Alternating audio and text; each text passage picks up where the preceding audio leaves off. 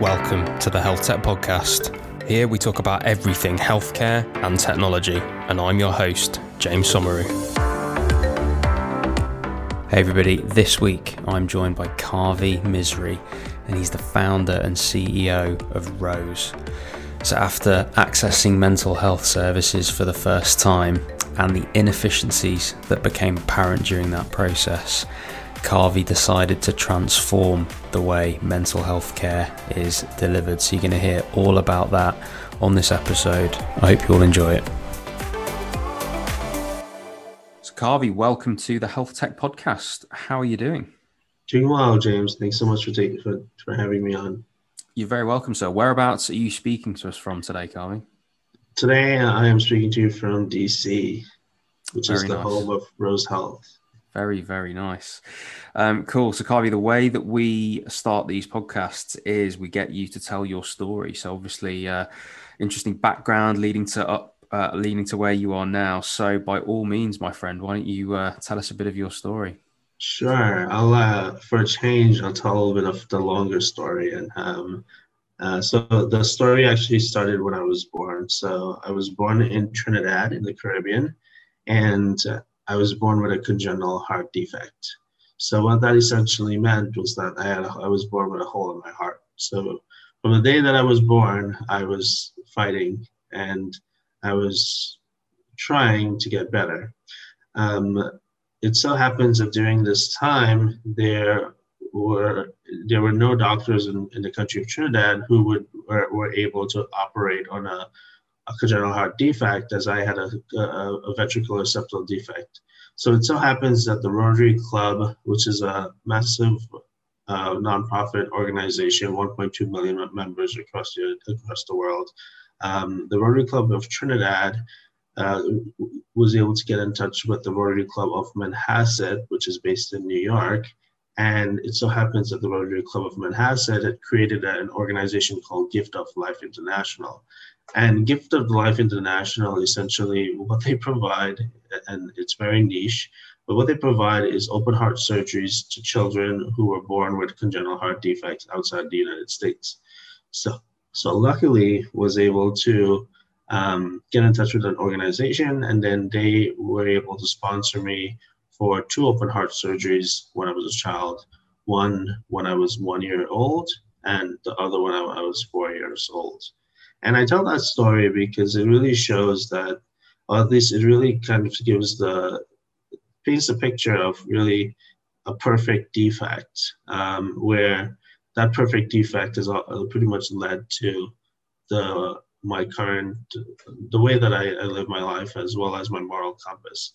Um, it allows me. It, it taught me things about being humble, things about making a difference, um, things about being able to help others and has, has led to, to the career and the person that I've become. Um, so I, I, after having the two open heart surgeries, that's where I really got into healthcare, and we're talking about four or five years. Um, and the reason for that is because I was always concerned as to why am I the only kid in the park with a massive T on his chest, um, with, with two two large scars and no one else. And that's where I started looking into and and obviously on a very high level reading more about uh, about the about cardio, cardiology specifically um, to learn about what happened to me, and then that ultimately led to the career that I had that I started. Um, I would have loved to become a, an an actual cardiovascular surgeon, but I'm traumatized with needles still to this date, so I don't think that would have been a good op- option. Um, so I decided to become an investment banker.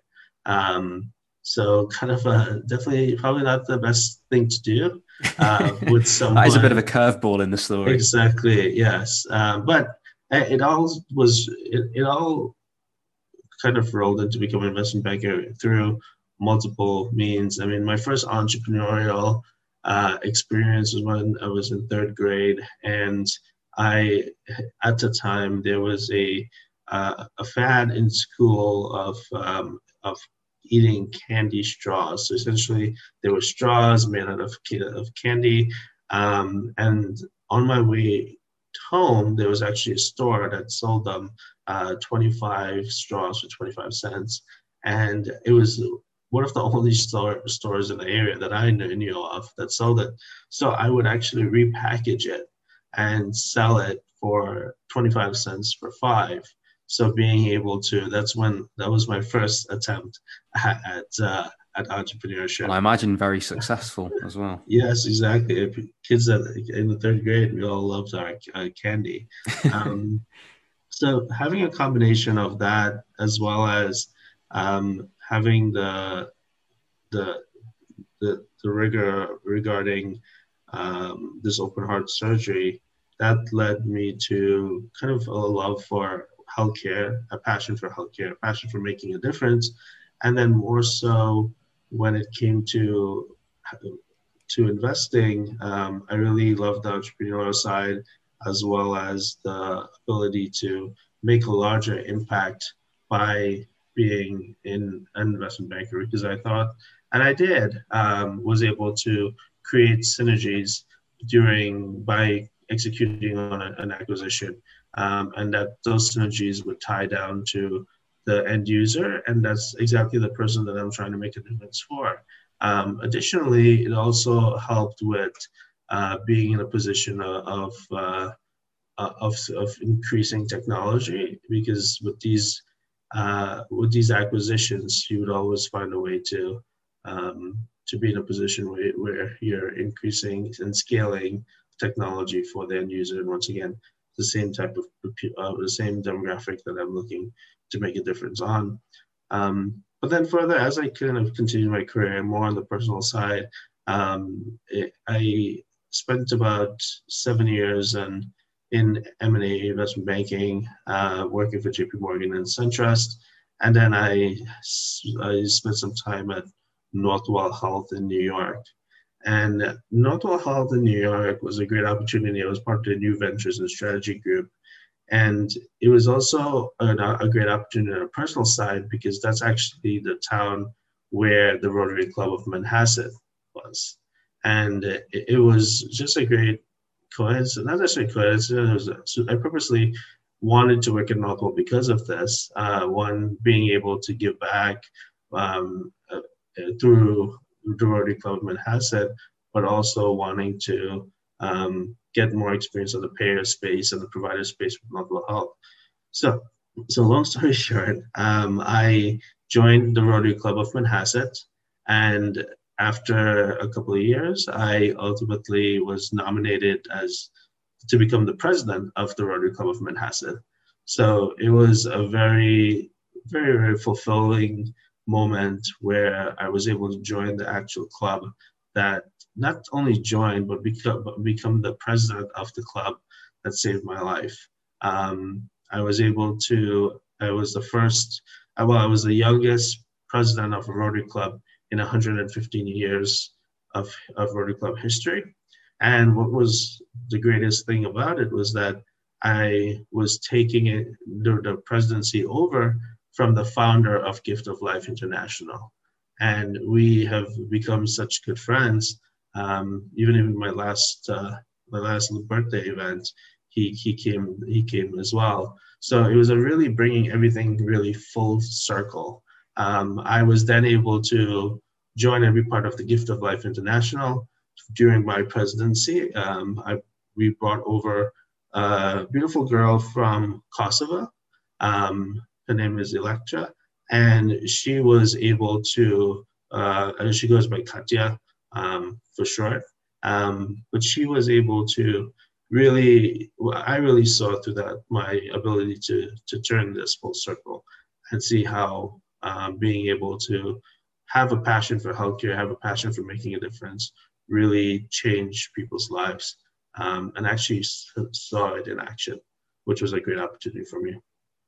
Um, Before we go on to Rose Health, I just want to talk to you about that background because it's a really fascinating background and it ends obviously with at this part anyway, you becoming the president of the club that changed your life. I mean, that's that's an incredibly powerful statement, and in, it must have been you know an in, incredibly proud moment for you. And I suppose it is the culmination of everything that happened from the minute you were born, or arguably while you were developing in the womb. You know, this this VSD that you had, the the heart defect, the hole in the heart, obviously then shaping the very early years of your life through two open heart surgeries.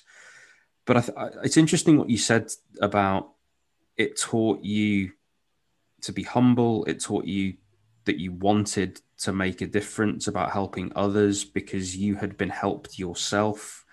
You were unfortunate to be born into a country that didn't have the wealth, the riches of somewhere like even the UK, where you would have had this done for free on the NHS and and had your you know life saved that way, but you relied on the charity of others and you mm-hmm. wanted to give back. And I think that's so nice. It's interesting to me that obviously you then did something like investment banking that gave mm. you the skill gave you the network, gave you the ability to understand how you could then make impact properly.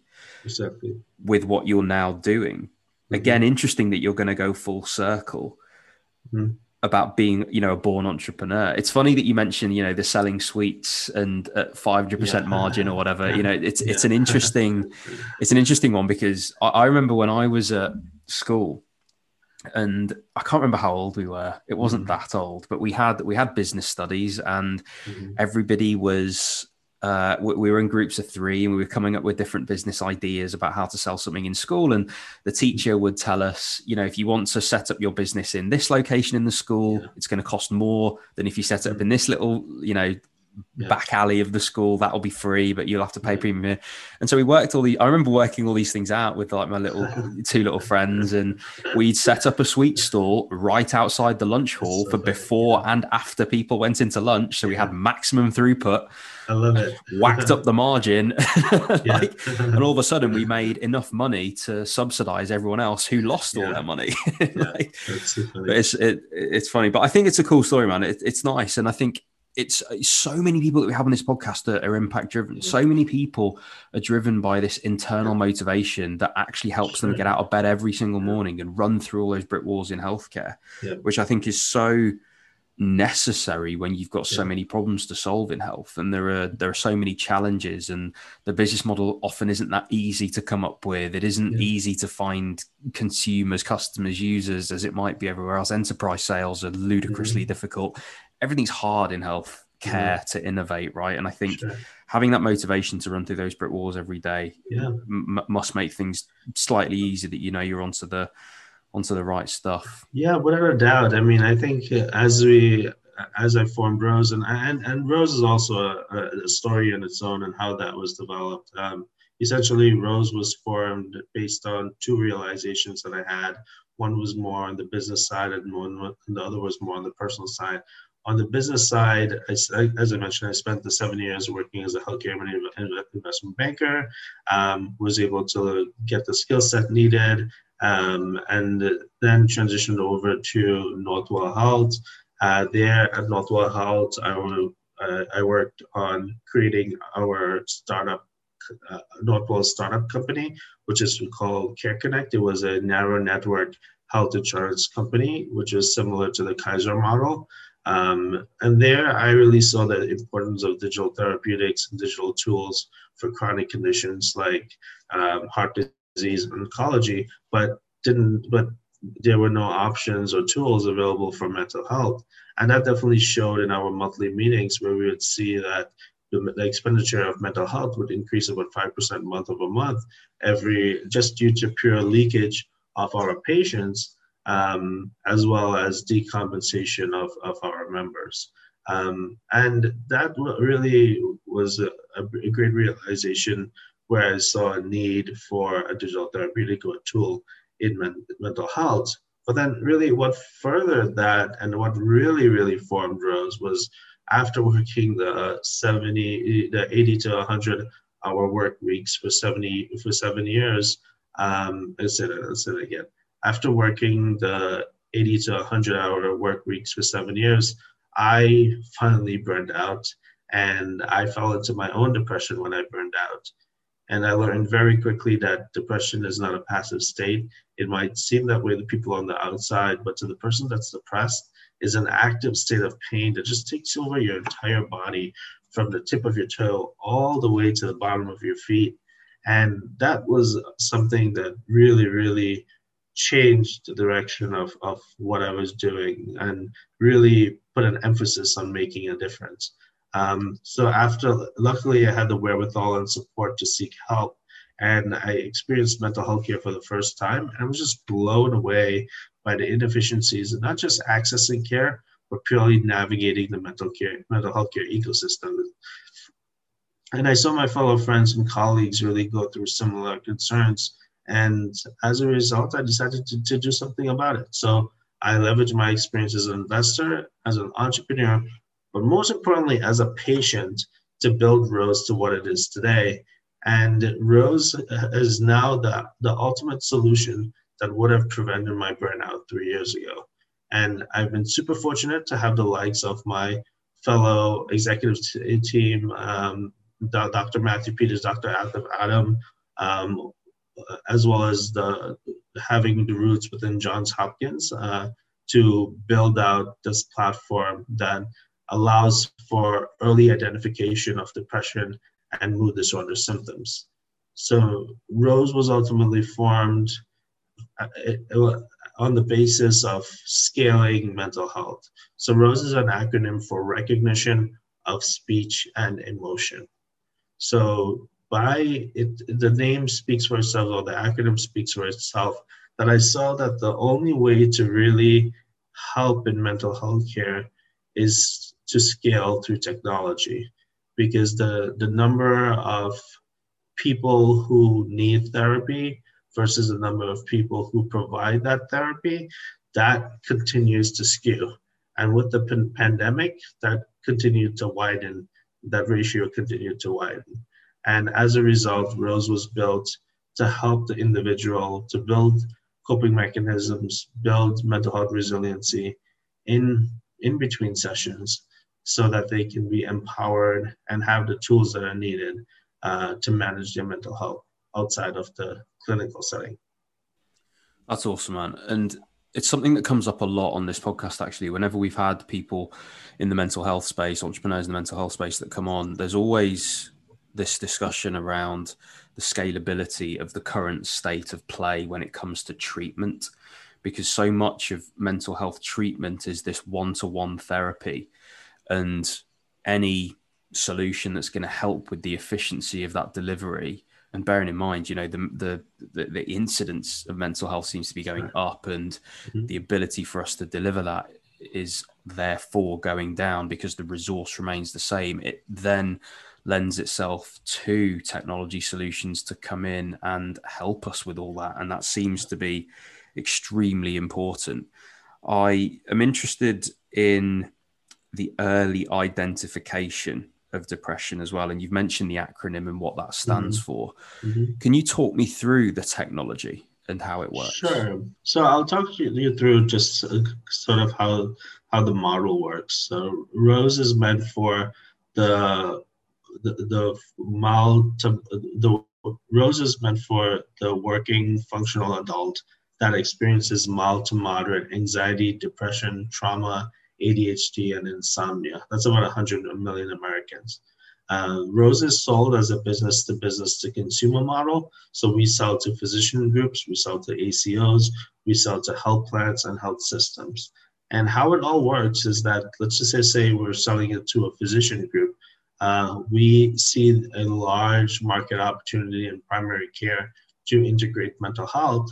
And those were findings from our recent uh, accelerator program at Johns Hopkins where we, we actually looked into how can we integrate mental health into the primary care setting where we interviewed about 50 different stakeholders we tested about 23 different hypotheses and what we found out was that the primary care space is just ripe for a mental health platform because you have because of the skewed demand of um, the people who need healthcare versus the people who provide healthcare there are so many that just don't have access to that therapy or that care.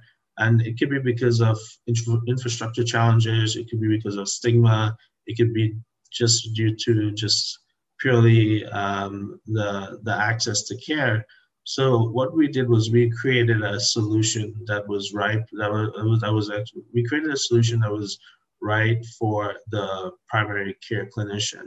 Uh, we saw that we saw an interesting stat that primary care clinicians are okay with prescribing antidepressants as well as benzodiazepines, and it showed that 75% of doc, of uh, antidepressants are actually prescribed in the primary care setting. So that means that there is comfort in there on the ability to provide. However, they don't provide the actual care or that goes on top of the benzodiazepine or the or the antidepressant. So you're really seeing that patient that is coming back uh, in three months with uh, more of a decompensation in their mental health, and then the doctor's solution is really to add another antidepressant or uh, increase the dosage, and it, just keeps going.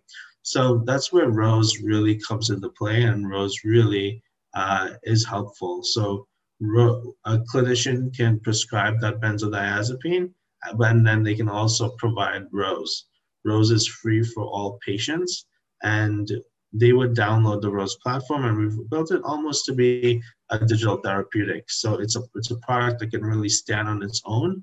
That has over a thousand pieces of content that is curated for the individual. So it allows them to build that, those coping mechanisms and build the, the mental health resiliency that's needed for their day-to-day concerns.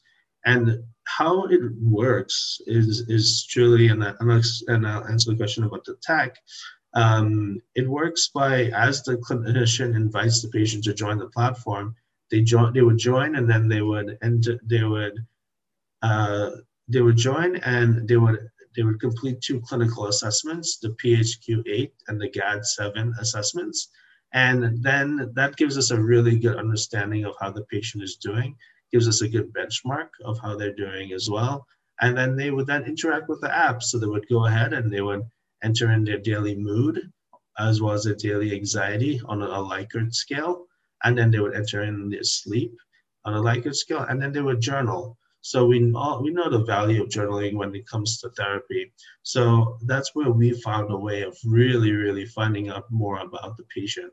So what we we've developed an in-house natural language processing system that we leverage on that on the journals. So as they as they're journaling, we are able to pick up semantic tone and leverage sentiment analysis. So we know exactly what they're going through whether it's problems with the relationship, whether it's work issues, whether it's financial issues.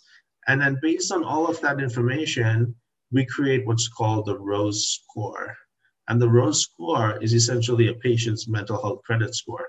So the PHQ-8, the GAD-7, the daily mood, the daily anxiety, the sleep, and the journal all combine to provide that to, to produce the ROSE score, which then allows for one, for the clinician to be to, to have the, patients risk stratified, so they know whether a patient is in the green alert, they're in the yellow alert, they're in the red alert, and that's critical for them to be able to see which patients they should work on this morning versus later today or tomorrow. And then on the Rose side, that guides the Rose the Rose system on what type of treatment or care pathways we can produce.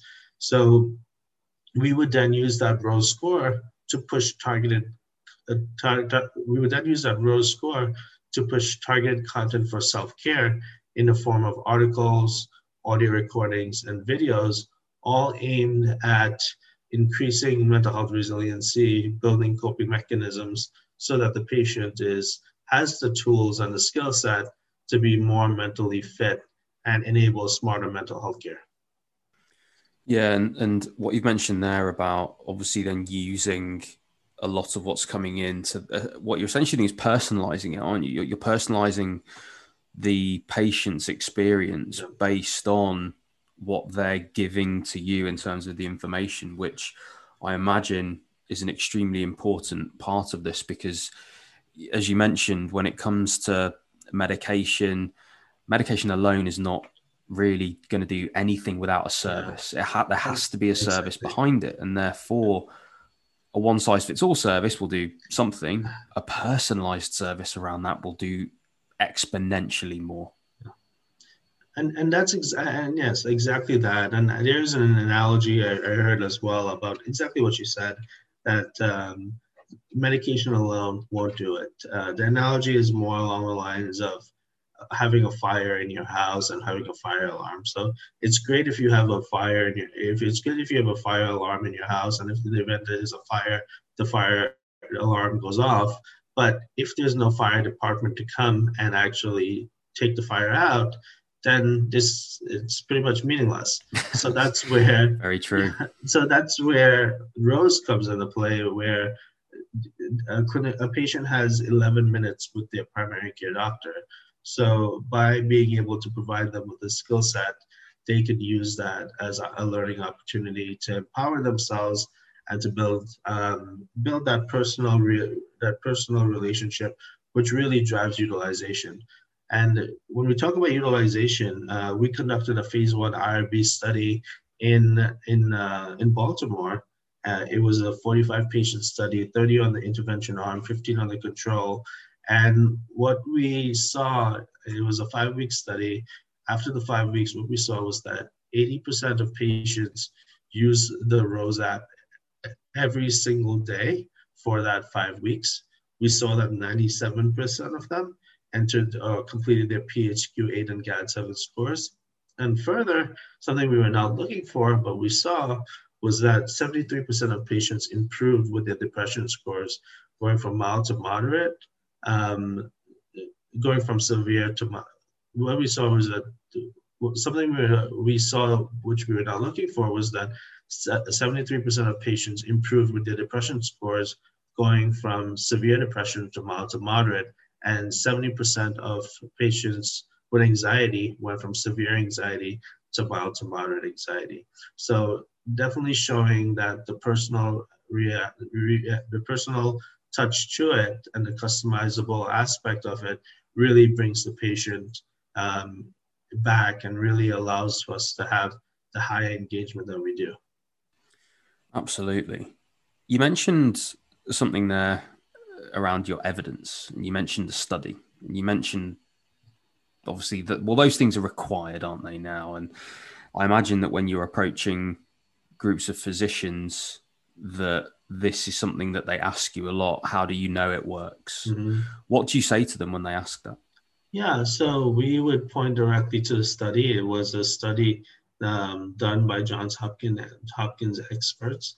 Um, it was a study that shows uh, that had a control a control portion of the study, and we had we saw the difference between the control and the intervention arm, and the results between the intervention arm and the control arm kind of spoke for itself. But then also looking at data from every single patient that we have, we have about an 80% utilization currently. So everything really matched up to that study and everything was the same. Um, there is a metric, the five by seven scale or the five by seven metric, where in the last seven days, how many times did the patient use the platform within five of seven days? Um, we have ours is about 82%. So 82% wow. of, of folks are using it five out of seven days. That's incredible. So, where are you guys at right now as a business? What scale have you got? Whereabouts are you? Um, how is this out there helping people? Yeah, where is it sure. so? So we we closed a, a oversubscribed uh, seed seed round back in October. Um, we were looking to raise about 1.5 million. We ended up getting about two and a half million in commits.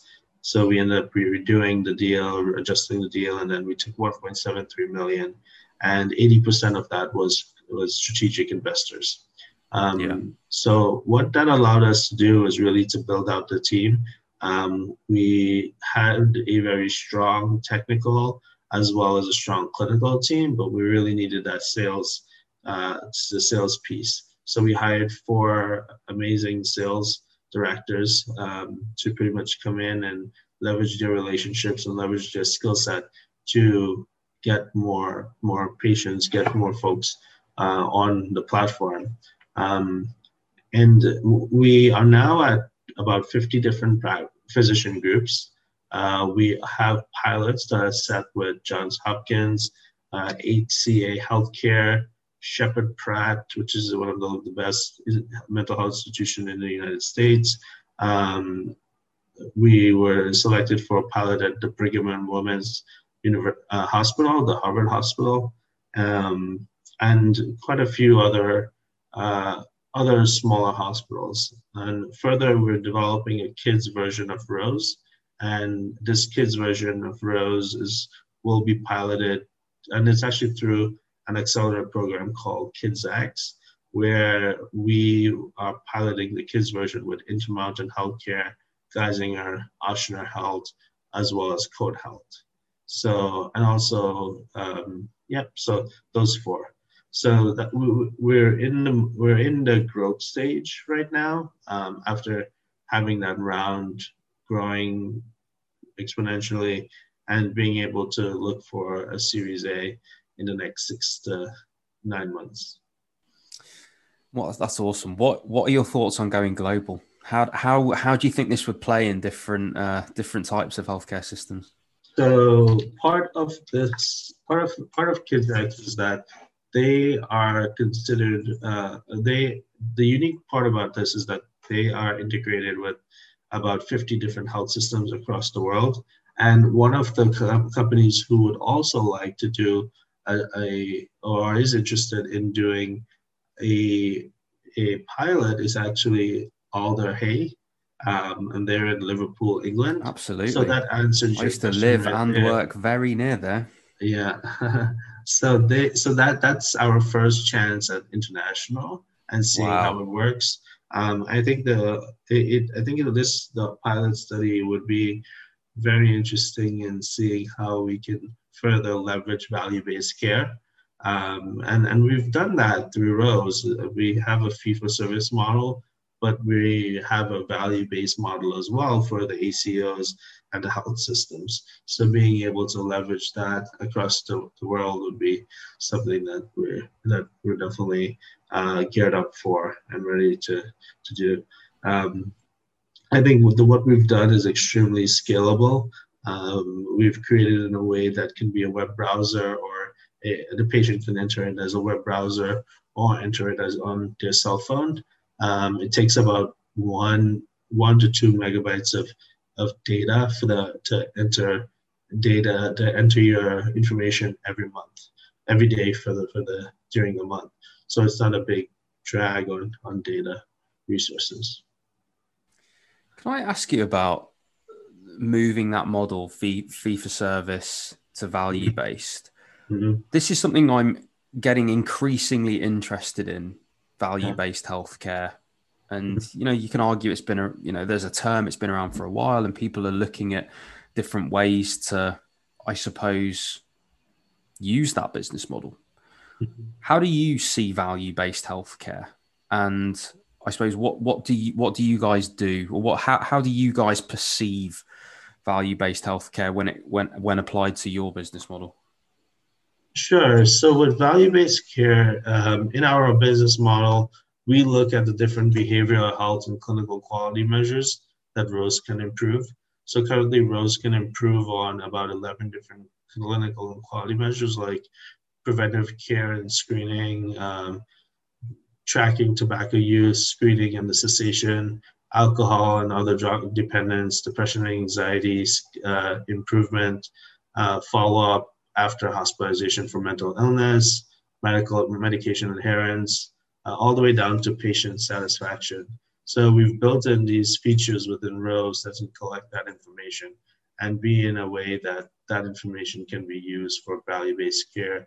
So in a system or risk-based system, uh, an at-risk system, it, it, can actually help that company or that, that entity by being able to really see how the, the, the patients are improving um, and can help with a, with a risk sharing model as well. Yeah, and I suppose it also demonstrates to those organisations your confidence as well, yeah. partly because if you're saying like, look, I'm only going to get paid if, if your medicine's adherence gets better, if your tobacco use goes down, if you you know, yeah. it, it certainly gives a, a, level of confidence that you're happy. And as you say, you share the risk yeah. profile. It means that your upside might actually be actually be way high. higher yeah. uh-huh. because uh-huh. the fact that you're actually going in and solving all of those problems yeah. will give significantly more ROI to those organizations, particularly with things like the personalization element, your ability to optimize what you're going in to do, and all those different things. Yep. Everybody's upside can be way better in in in that mm-hmm. as a business model. It's as I say, it's, it's something that I'm increasingly interested in about how different yeah. companies are putting that together, and it seems that this is an ideal one because you're covering so many of those different yeah. things. You can improve so many yeah. of those different mm-hmm. metrics that it's definitely a model that seems to suit you guys. Yeah, and I think it's uh, it's only going to get better with our ability of integrating biomarkers, digital biomarkers, into the process. I mean, um, just having the ability of having passive data collection can can tell so much more and paint such a clearer picture on mental health.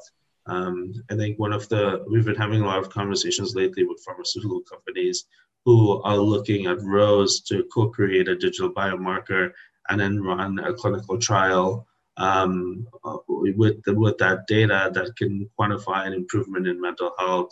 And they can also use Rose for patient identification, quantification of response to treatment, as well as digital endpoints of early trials that can really show real world evidence to the FDA to help with their reimbursement process on label expansion.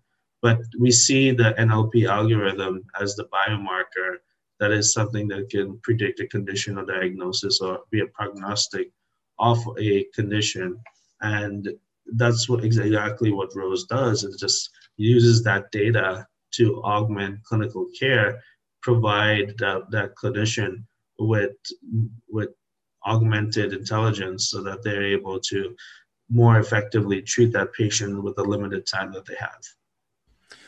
Love it.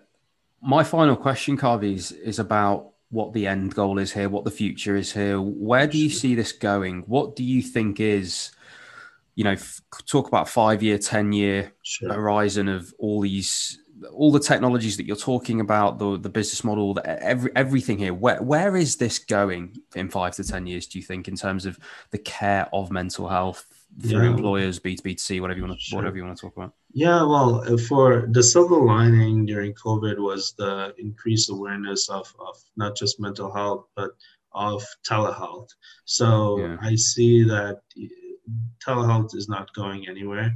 I strongly believe that um, people who, especially with therapy, there really isn't a need to go to the office for that one-on-one visit if you can just do it on the convenience of your home. Um, so I definitely see telehealth and telepsychiatry as a large opportunity to continue to build upon.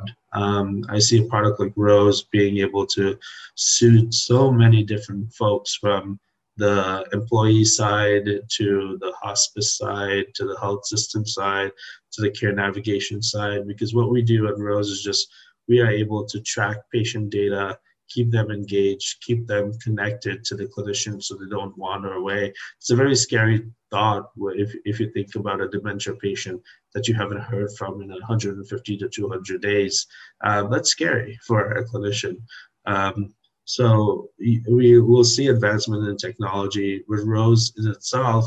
What we, as we stand for recognition of speech and emotion, we are testing um, speech and audio for early detection of depression and mood disorder symptoms. So we're now the, the patient can also now record a journal entry through audio, and we can actually hear uh, and and detect uh, and uh, whether it's a uh, mental health condition. And then further, we're looking into uh, video recognition for microfacial expressions. So being able to see how the look at the entire musculoskeletal aspect to see how a, a person is doing. Uh, and this is more specific to substance abuse, where we're able to see exactly whether a patient is is uh, how exactly a patient is doing. And by combining all three of them, it, it's really powerful because it allows for us to know exactly how the patient is doing, um, whether they are suffering from alexithymia, which is the inability to express themselves. Um, and it also helps with stigma as well, because I mean, we all know that there's that stigma that men don't cry, and there's that stigma of uh, Black, Brown, Asian um, folks just are have that mental health stigma. So by us being able to provide an easy to use application that's very warm and, and, and welcoming, uh, and then asking these questions and collecting this data, we're able to detect whether they're going through something without them even knowing. Because just because of alexithymia, the fact that they grew up in a place, and my, speaking for myself, uh, of Indian descent, grew up in where mental health wasn't really something that was talked about um, and didn't realize my decompensation from stress to anxiety, anxiety to the depression um, until it was just too late. So that's where Rose can pick it, pick up on it, and nip it at the bud, and keep you in a maintained state of mind. I think it's awesome what you guys are doing, and it seems like you know you're laser focused on solving the problem. It, even when you talk about looking at the future, the key thing is you're focused on the same problem: the early detection you're just going to leverage whatever new technology comes out to enhance your ability mm-hmm. to detect things early. And I think that yeah. that laser focus is obviously giving you guys an advantage because you can just knuckle down and and do your thing and not worry about creeping into this and creeping into that as long as you stay laser focused on what you're doing as i say you can just leverage the new technology that comes out in order to do that um, and Kavi, thanks so much for coming on. It's, it's been an absolute pleasure hearing about what you're up to. I think the scale and the, well, the impact that you're having, the scale that you're getting, and you know some of these organisations that are wanting to be involved with you, the likes the likes of Johns Hopkins and and such like, it just shows that you're onto a real winner of of, of solving a problem and making impact. And it must be nice now waking up every morning knowing that you're doing that. You know, as, even as a kid, you know, you were talking about wanting to give back and. Sure and, and all those things, and and obviously becoming the president of the club that changed your life is uh, is is a nice thing to wake up to every morning. But but similarly, I think you're going to go on to make an incredible amount of impact with what you're doing with Rose Health, and I wish you all the very best of luck. If people want to get in touch with you, Kavi, um, or the company, indeed, what's the best way mm. for them to reach you? Sure, they can reach me at Kavi K A V as in Victor I at rosehealth.com. And obviously, the website is rosehealth.com for awesome. more information. Kavi, thanks so much. James, it's been a pleasure. Thank you as well. I appreciate it. Hey, everyone. Thanks for listening and making it all the way to the end of this episode. Remember to subscribe, rate us, and leave a review. And you can head to the description of this episode to follow me on all of my social media so you don't miss out on any of the latest health tech content.